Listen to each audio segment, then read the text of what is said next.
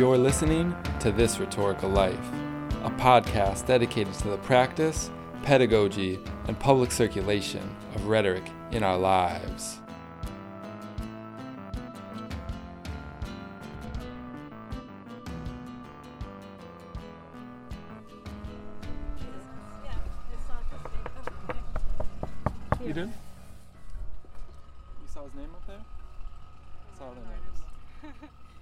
Hi, it's Ben, and I'm introducing a two part interview with Ira Shor, the well known teacher and writer, proponent of critical pedagogy, and collaborator with Paulo Freire. So this is Yanira? Yanira Rodriguez, Tamara Isak, and I met Shor at his home in Montclair, New Jersey. Ira's son, Paulo, introduced us to his zebra finches, who appear in the background of this recording. That one's peaches. In part one of our interview, Shor tells us about growing up in the Bronx, his early experiences of education, joining social movements, practicing critical pedagogy, and his first encounters and early collaboration with the Brazilian educator Paulo Freire. And the father up here, Rex. Rex. Yeah, Rex. Like. Before we run the tape, I need to make a note about the editing.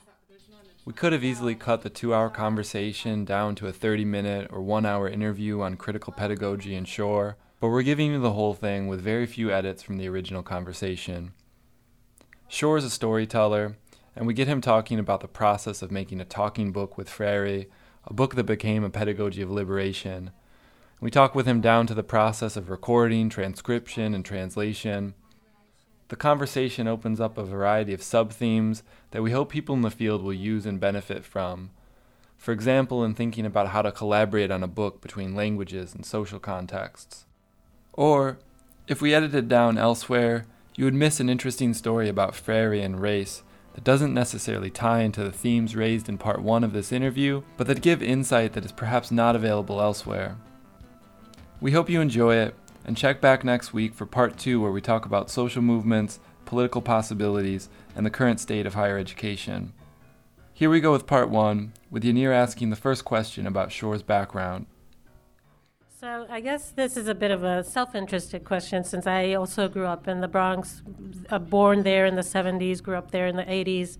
Um, so just wanting to hear from you uh, about growing up in the South Bronx and kind of sort of where, how did that end up influencing your path? Um, the South Bronx that I grew up in uh, was uh, all white and almost entirely Jewish. The uh, the neighborhood in this, uh, that I grew up along Bruckner Boulevard, and uh, this were, we went to public schools. The public schools were pretty mediocre, uh, and I found it fairly easy to just do the work. But I did get into trouble until the fifth grade because I was very bored in school. So my mother had to continually come to school because the teachers were unhappy with me. And so uh, that got more and more intense until I finally had to just keep quiet in the sixth grade and um, swallow uh, my boredom. I think all the kids were bored, and um, the, the schooling was not um, uh, interesting enough for, for children.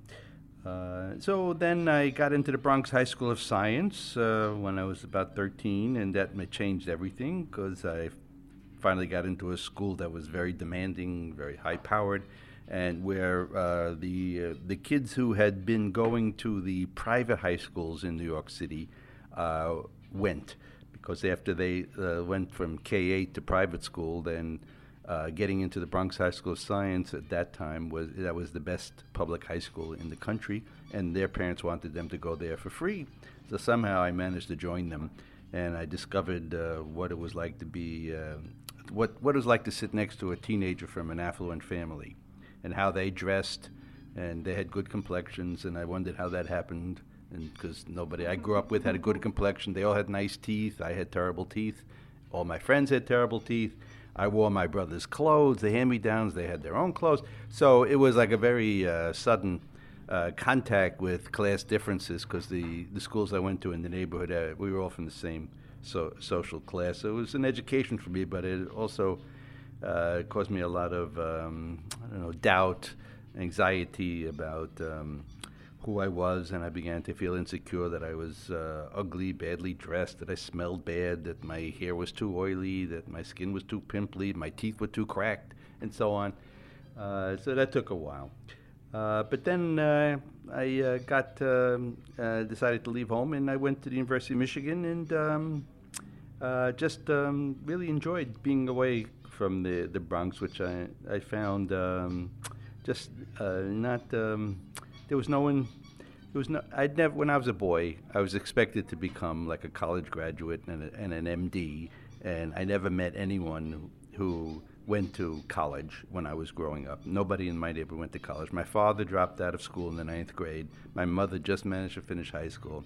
So I felt kind of adrift at sea, like uh, what you know. I didn't know how to fashion myself, or what does it mean to have this goal, or what to do. And uh, my parents couldn't afford to buy books, so there were no books in the house. The only thing they, they, they decided to buy was uh, the, uh, the um, World Book Encyclopedia. And when I was about 12 or 13, they acquired it. It was the only thing to read in the house. So I read through the World Book Encyclopedia A to Z twice.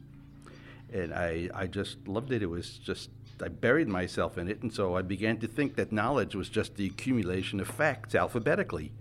And so I thought that's how you become smart. You start with A, and everything in the world went from A to B to C to D. And that if you memorized everything up to C, then you know you were you were you were going places. Very very strange ex- experience.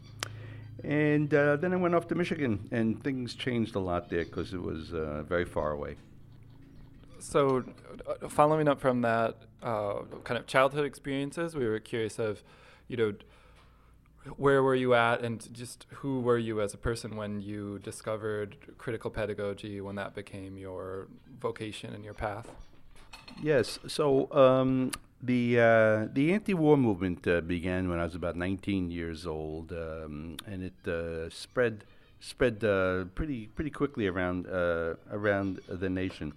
Uh, so, at being at an undergraduate at um, at Michigan, I was I was just very drawn to the protests that whatever protests were were being raised, and I can't even remember why. I felt that uh, somehow things were not things were not right, and that uh, we had to um, speak up about them and whatever. So I started going around 1965 to all kinds of, uh, of protests. And then I did, as I uh, mentioned earlier to you folks, I did uh, run across Mario Savio, who was the, you know, the iconic leader of the uh, free speech movement at Berkeley in 1964. December, he came to University of Michigan, Ann Arbor, in March of '65 um, and gave a talk on the quadrangle that hundreds of students came and i thought he was wonderfully articulate. I wanted to be as smart as him. I wanted to be as articulate as him. He looked uh, very handsome. I wanted to be handsome and so on. So he, he became one of my uh, you know heroes uh, there because of his, his ability to articulate uh, so clearly what was what was going on. Then uh, at michigan the first teach-in against the war in the world took place in March of 1965. It was an all-night, 12-hour teach-in, and so I happened to be at a campus that had an historic moment. Uh, and teach-ins began to follow all around uh, the nation after the one at Ann Arbor in March of '65.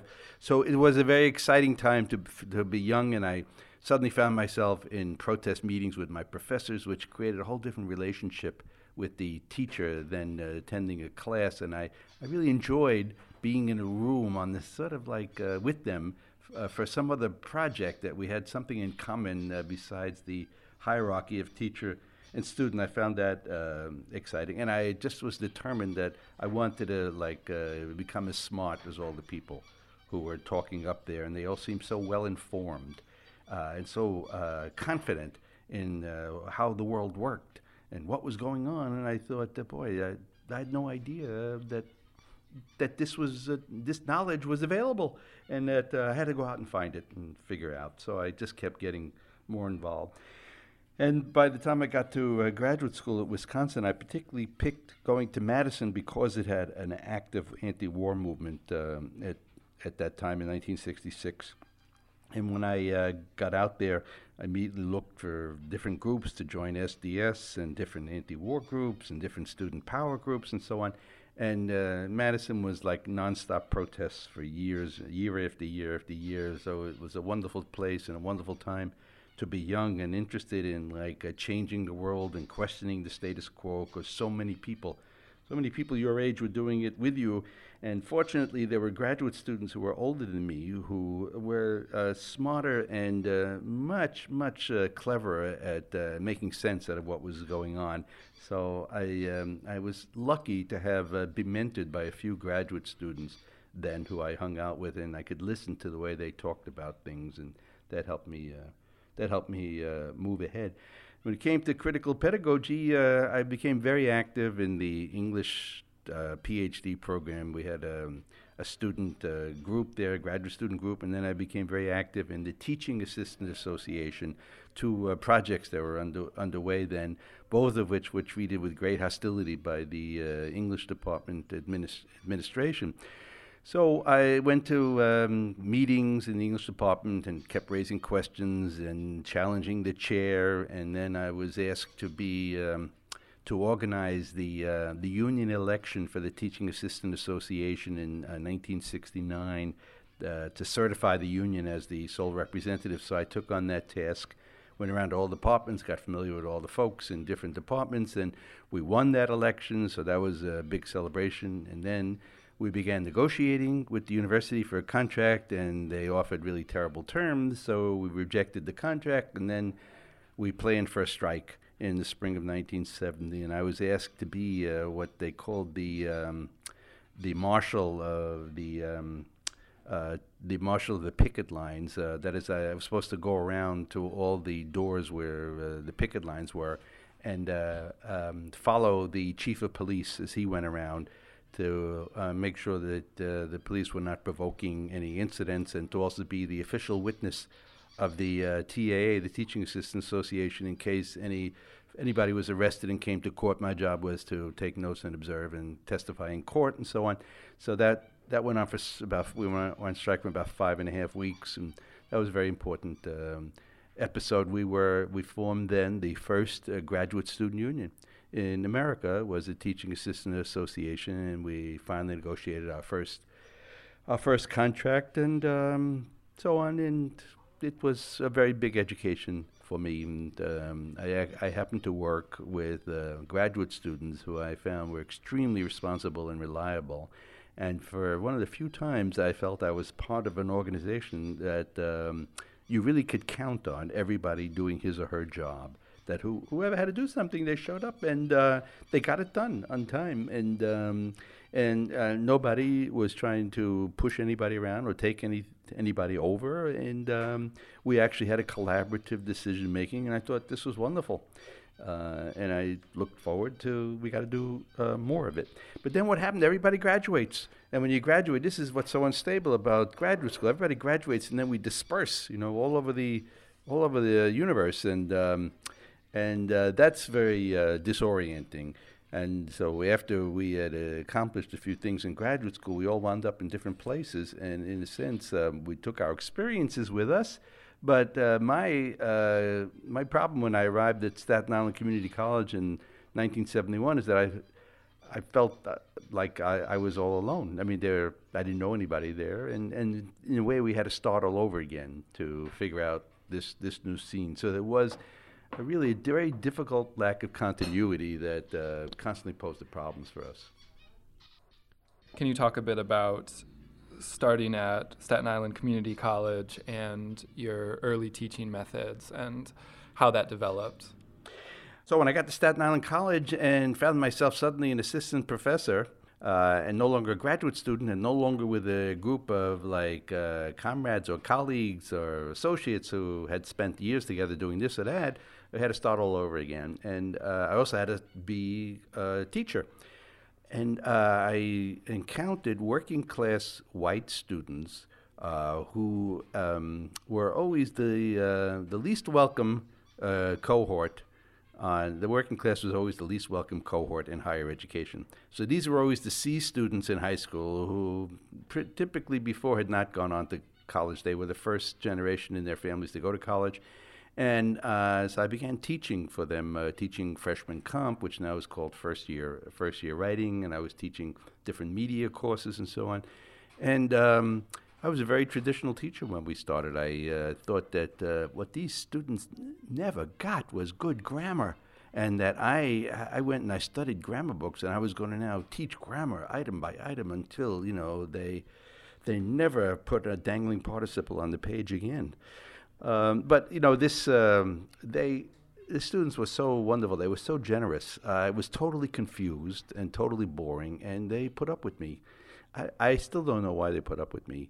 Uh, maybe because uh, I wasn't much older than them.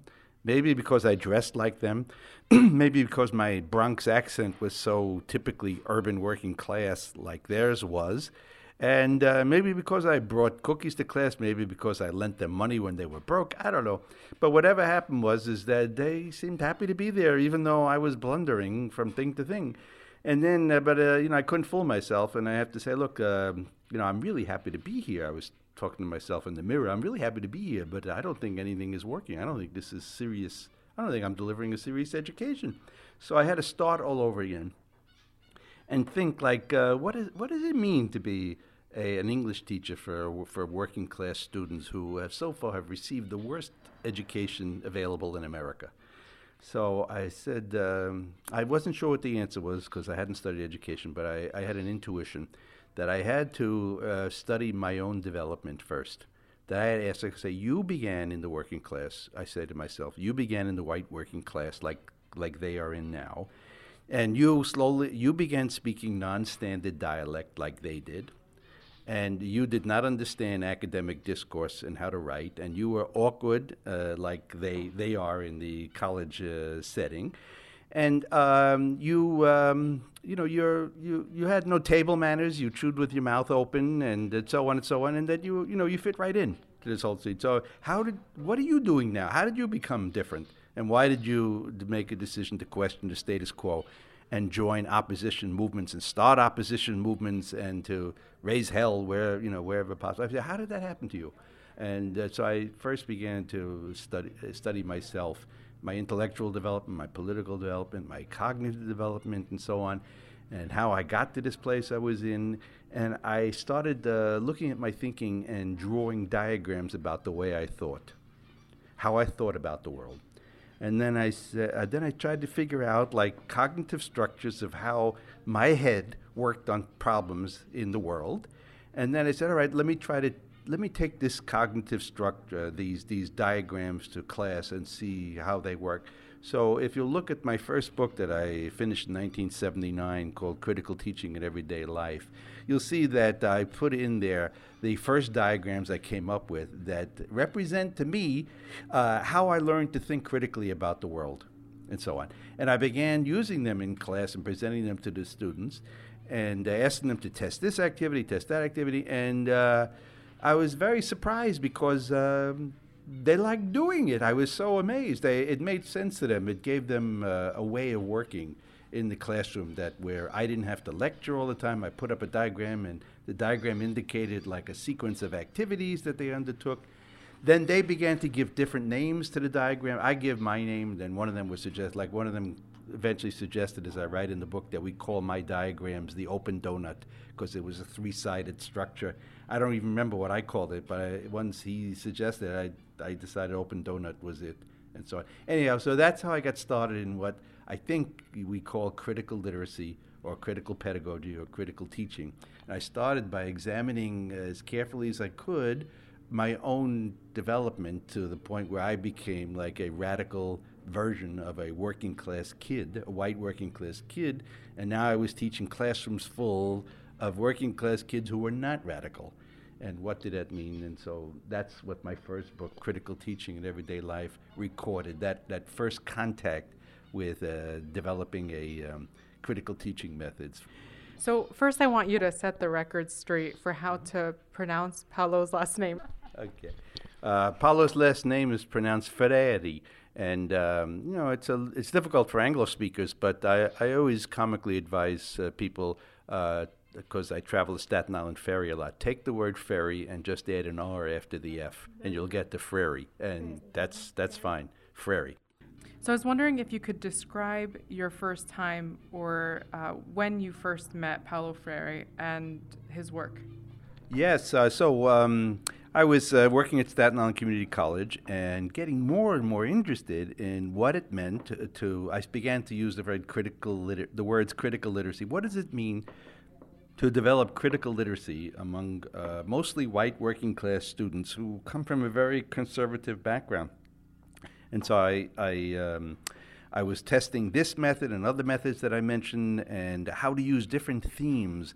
Uh, and I began to uh, stop uh, using textbooks and uh, literature books, and I started um, using uh, materials that were very close to the experiences of everyday life that the students had. I somehow intuited that I, I had to study their uh, their culture, their language, and their the way they saw the world uh, as uh, the the material for the syllabus. Uh, so I began to bring in different uh, items uh, from um, from Staten Island, from New York uh, City, and and so on, and to pose them in the classroom, but not lecture on them. I would like present a situation and ask students to write about it, and then have a discussion about it, and then I would talk into the discussion. So I was I was starting to test like what is known as a problem posing uh, dialogic method. That is problem posing because instead of delivering a lecture on some material, I pose a problem that's legible and meaningful to the students based in uh, the language and the uh, conditions that are, um, are meaningful to them. And uh, then, as that conversation develops, I enter the conversation um, uh, as it proceeds and pose more questions to pull it forward. This is what I found myself intuiting year by year as I tested it. And um, so I began to pose problems about, uh, okay, where, who, who's working? Where, what jobs do you work at? And then I posed questions about, okay, when you go out dating, uh, what happens?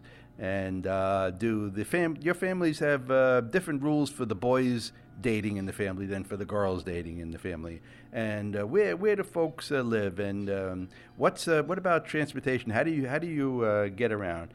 And so I began to pose these questions about uh, their everyday experience that from which we started to develop texts. And then I began to pose like uh, what uh, Pierre Bourdieu I discovered like uh, you know a little later on called possible possibles. That is like uh, what if I posed a uh, question like um, of something that was just one step outside the student experience. Like for example, um, that time the gay liberation movement was very powerful in Manhattan, and because we had the, the Stonewall riots in June of '69, and a, a, gay activist alliance and a gay liberation feder- front, gay liberation front starting in New York. And uh, two uh, key figures of this happened to be on the uh, department of Stat- the the English department of Staten Island, my colleagues, and one of them became my best friend that I traveled around a lot with, and I became friends with the other. Anyhow, so I was just drawn into now posing, trying to test themes that were not exactly situated in the everyday experience, but posed problematic possibilities to the students.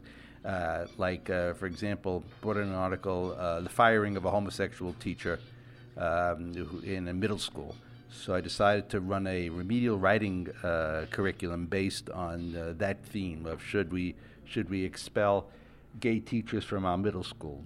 I asked the, um, the students there to um, study the issue and then to write a script that we would then videotape. We had a small TV studio at the college, and they would write the script, and we would put a, uh, a homosexual teacher on trial in the script. Now, remember, this has not happened in their everyday life. So, you know, my development year by year was to test uh, new directions. I first started um, with uh, you, uh, figuring out how they spoke about things and what they were talking about in everyday life. Then I began to uh, pose their themes as, uh, as uh, problems and test how far we can go with that. Then to move one step out of their concrete experience and pose things just outside as problems and so on. And this class of uh, all white guys, mostly from Brooklyn and Staten Island, agreed to make this TV show with me. And I invited my best friend, who was a gay uh, activist, I invited him to come and play the homosexual teacher who would be put on trial. And uh, it was a very raw and uh, very aggressive exchange that we had because uh, some of the male students are very hostile, very homophobic. Some were very tolerant. And uh, they eventually just, they wrote this script but then they abandoned the script and just started arguing with each other on tape, on on TV, and I had no idea. I just I had, you know, of course, me, I'm like the utopian. I had scripted it that uh, my gay teacher was uh, not fired and kept. That was that was the end that I wanted the script to show. They abandoned the script, and as we kept yelling at each other, I had no idea how this was going to end. And I thought, am I going to make an, a homophobic document here that's going to travel around? I thought that they might vote to fire the guy. So I just sat there and I wasn't sure what to say. And they argued and argued out. And then I said, okay, time to vote. And uh, they, the, my friend who was playing the teacher, he, he survived by one or two votes and he wasn't fired. And I was so relieved. I breathed so deeply that we were able to produce this video document and he wasn't he wasn't fired. So anyhow, that's that's sort of like what's what went on in those early years. These like uh, you know blundering in this direction or tying this testing this uh, option with with uh, trying to draw students out in the longest critical utterances possible about uh, what things mean and uh, how how we should think about this in the world or that in the world, but that it, not substituting the way I think about the world for the way they think about the world, but joining them in a very prolonged inquiry into problems that made sense to them, but uh, for which we all had different opinions, and seeing where did such a conversation go. Now, as that went on, some other uh, another friend of mine on the faculty said to me, he said, "You know, uh, after I was doing this about two or three years, he says, you know what you're trying to do. Uh, there's this guy in Brazil named Paulo Freire, and he wrote a book about it. You should read it." So I said, "What's the book?" And he said, "The book is Pedagogy of the Oppressed."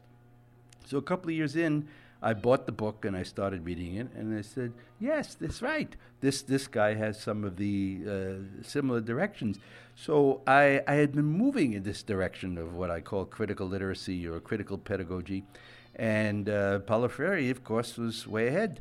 He had been doing it. Uh, that was around 1970s. He'd been doing it for over 20, 20 years, and uh, so then I began studying his work in in earnest and uh, used it to uh, as a foundation for writing my first book, that uh, the critical teaching in everyday life. Now, uh, I also was traveling around the country doing workshops of teachers and giving uh, talks at the end of the 70s, and uh, I, I was invited by a, community college graduate program at the University of Michigan in Ann Arbor in 1981, I think it was, to come give a talk and run some workshops for critical for um, community college teachers who were coming back to get a new degree that was called the Doctor of Arts, the DA degree.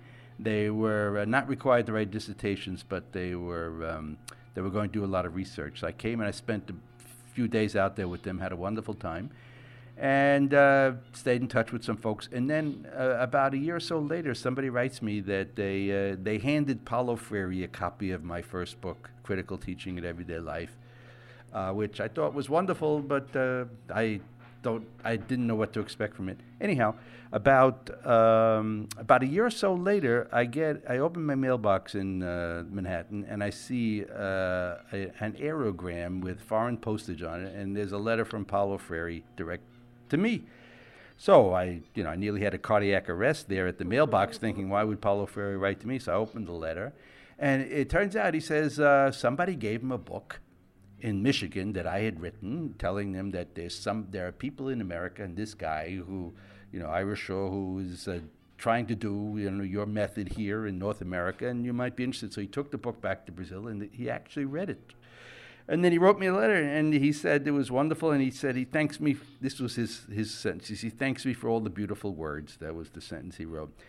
And uh, so he said he wanted to know if we could meet sometime, you know, because he's in America a lot. So I wrote him back, and um, he travels around a lot. And uh, then I think it was uh, late '82, I think it was. He, I got a call and pick up the phone. It was Paulo Freire, and he says, "I'm at Stanford, and I'm doing a uh, at the Stanford School of Ed. I'm doing a uh, doctoral seminar. He, he wanted me to fly in and uh, do the seminar with him in the summer of '82." So I thought this was wonderful, but I was in the middle of writing um, another book, and I uh, had a grant to do it, and I was uh, had a deadline because classes were starting. You see, what what happens when you teach at a working class college, the teaching load is very heavy. The classes are very large, and the committee assignments and so on. You have a lot to do, so you're not allowed to be a scholar and to produce uh, publications because that's only for the folks who attend elite un- research universities. So I was trying to do all this stuff while attending like, you know, a third-rate public working class college and so I I was always busy and I used every day of my uh, time off between semesters and every day of the summer writing 12 hours a day because I had no, I couldn't get any grants, any free time.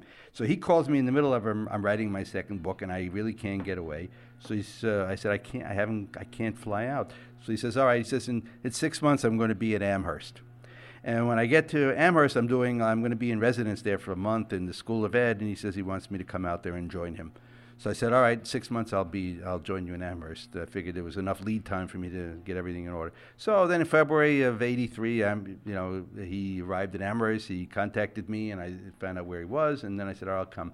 I took a bus up there, and um, that's when I first met him. Uh, he uh, told me where he was, and I came and I met him in a pizza parlor in Amherst. And I uh, parked my car, and I walked to the parking lot. I looked through the window of the restaurant and I saw this uh, bearded uh, man uh, sitting at a table, uh, sitting with uh, some students, and I came in. And when I entered the restaurant, he stood up and came over and embraced me, and I nearly passed out. I mean, I, I don't know how that little man held me up, but there, you know, he's he's a short guy, but I was very overwhelmed. So he immediately made room at the table and so on and so on, and insisted that I had to uh, join him in the sessions he was leading. And I, I just was overwhelmed and on it and uh, really not really up to the task, and I had to find uh, ways to make it through it. So I began appearing on stage with him at, at Amherst, and the first time I appeared, it was like it left me breathless. He introduced me to the crowd as his son, and I thought, oh my God, I'm not gonna, I'm not gonna survive this week, you know. And so I'm just continuous, and uh, so I had to try to uh, maintain my focus and say things that were worthy being listened to, and this and that. So I spent that month of February more or less coming back three times from New York and working with him in Amherst, and uh, we were talking a lot. And I, um, I listened to every presentation he made. I studied the way he answered the questions, how he framed uh, his understanding of what the problem was. And uh, I was trying to get like a postdoctoral education that I needed very badly and that I never had a chance to get. And suddenly had this great, great good fortune to be in a mentoring situation with Paulo Freire, where by attending his sessions, uh, I could actually get pulled forward into how to think about all these issues of critical pedagogy, critical literacy, the politics of education, what does it mean for movements and learning to intersect, and so on. And so on. And then uh, by the end of his month there, I just uh, um, impulsively said to Paulo, I said, uh, you know, you and I, we should write a book together. And then he looks at me and he says, let's start today. He says, and I thought, oh my God, I'm not ready, you know, for this. Uh, so I said, all right, look, uh, I tell him I think that the book should be based on the questions that American teachers ask most often about critical pedagogy. He says, that's perfect. He said, let's do that. So then I went home that night and I stayed up late and I began to write down some of the questions that I heard continually around the country when I was traveling that teachers were asking me about how what is critical pedagogy? How do we do it? How does it differ from traditional pedagogy? What are our goals? How do we train for it? And how do we handle it in different curriculum subjects? And so on. There were a whole series of questions that teachers were, were asking that were very difficult and that I was struggling year by year to teach myself the answer. So I said, let's do it. He said, that's a great idea. And so you, you can see the book that we wrote together. And he said, let's do, he, he named it a talking book. He said, let's start with the question, and then you and I will have very long conversations, and then we'll edit the conversations, and we'll produce the, a talking book. And so the two of us produced the first talking book he ever did with a collaborator. It, it came out in 1986 called A Pedagogy for Liberation. And you'll notice if you look at the book that every chapter starts with a key question that was being asked at that time by teachers who wanted to know how to practice uh, critical pedagogy. We spent two years in constant work on this book. Every time Paulo Freire uh, came north to North America, I would drop everything and fly in wherever he was, and we would use every available hour to write and edit the book.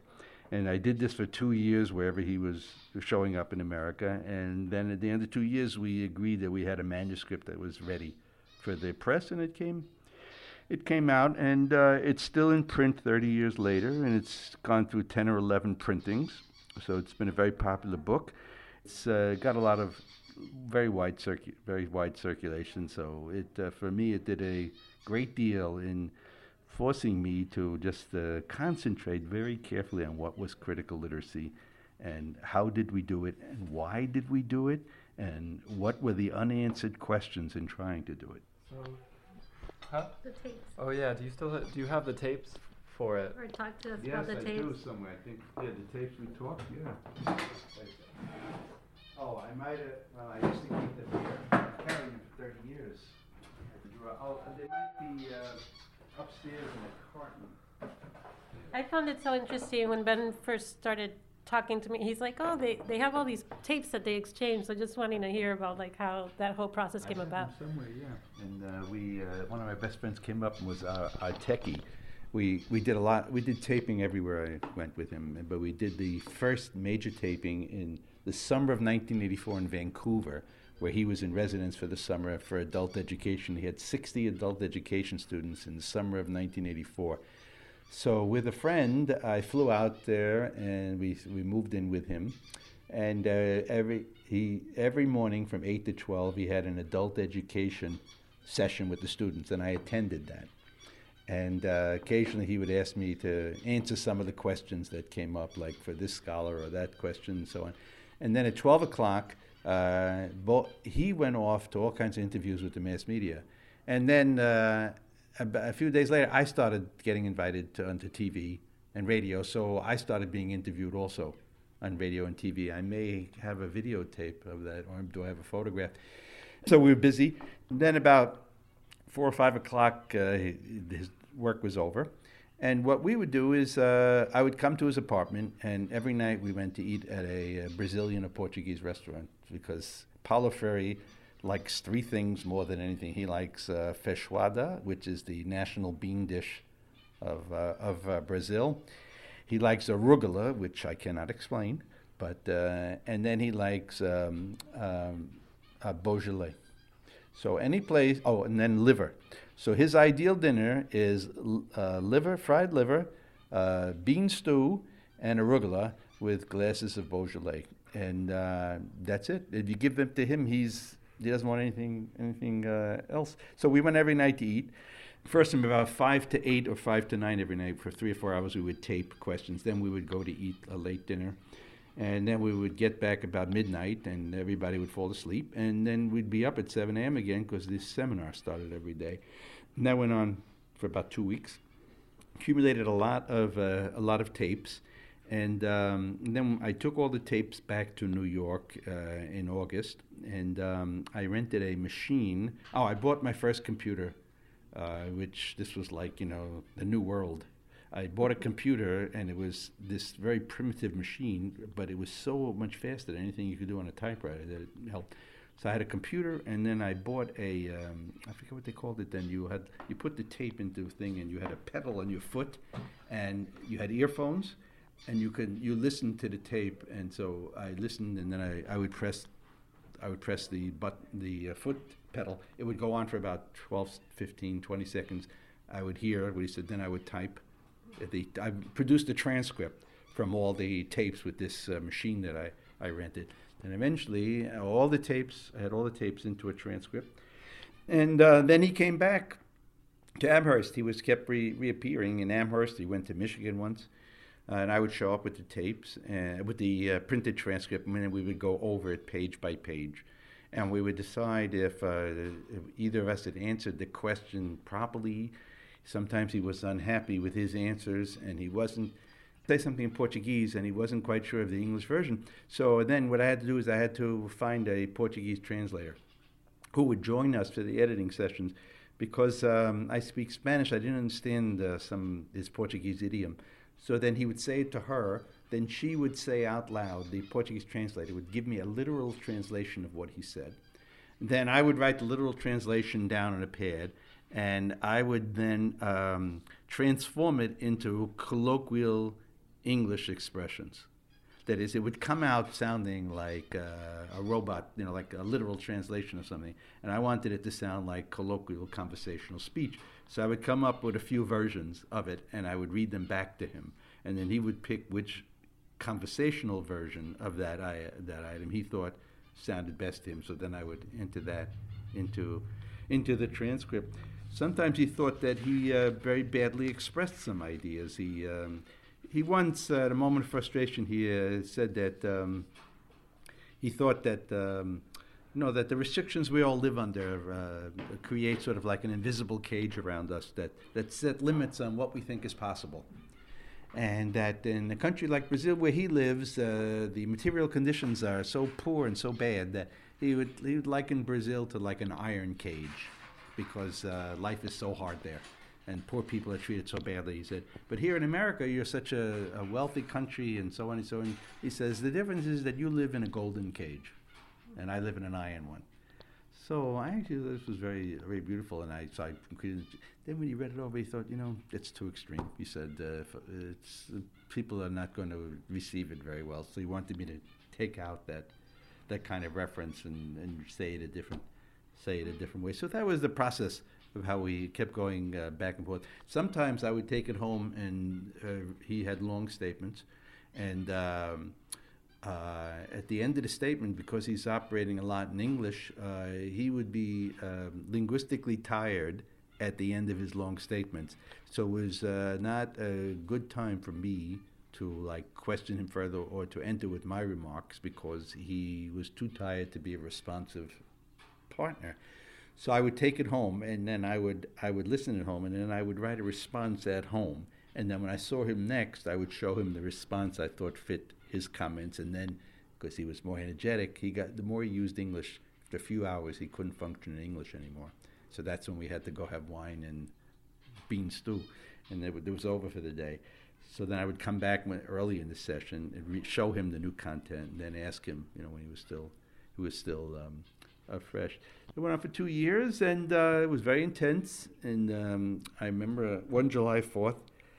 It was so it was so memorable for me because uh, you know New York City has uh, fireworks on July Fourth that are spectacular. Uh, and the, the barges come up uh, the Hudson River and line up, and it's the, the, sky is lit up and so on.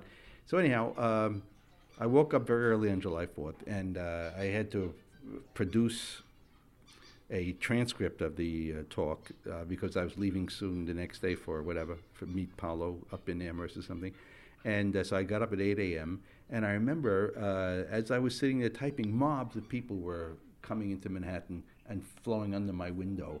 And I was just, I was sitting there all day in my underwear typing up these transcript. And I, rety- I retyped it three times in that day over 16 hours without leaving the chair. And then by the end, at 16, at, at midnight, when I finally could barely stand up, these the crowds were coming back from the fireworks. It was all over, and the crowds were moving in the opposite direction.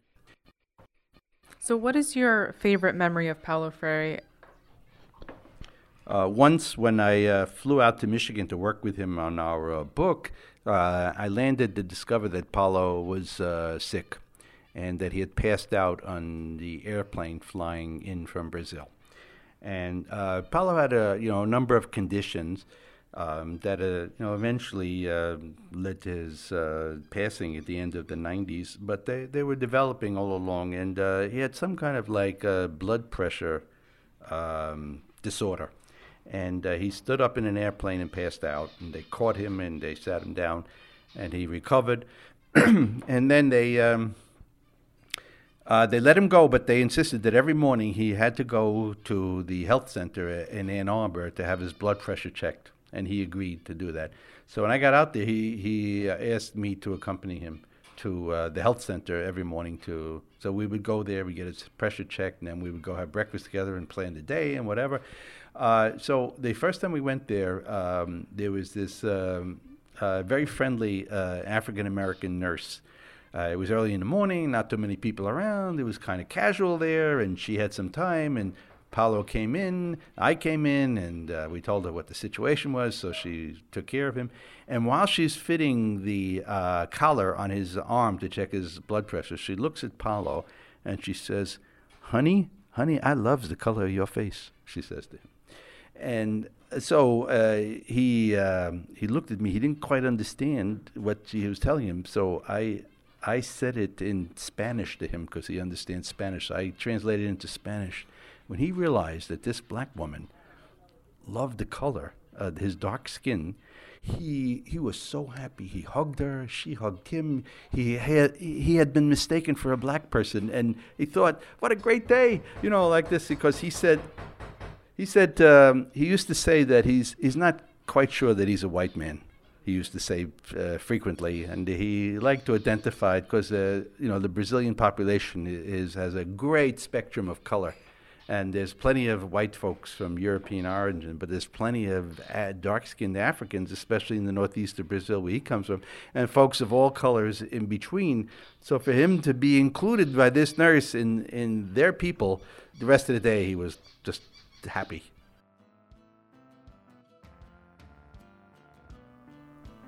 This is the end of part one of our conversation. Check back next week for part two, where we talk more about critical pedagogy, contemporary social movements, and the state of higher education. Co executive producers of This Rhetorical Life are Carrie Ann Soto and Ben Kuebrich. Additional production and editing by Tamara Isak, Kate Siegfried, Yanira Rodriguez, and Dylan Rolo.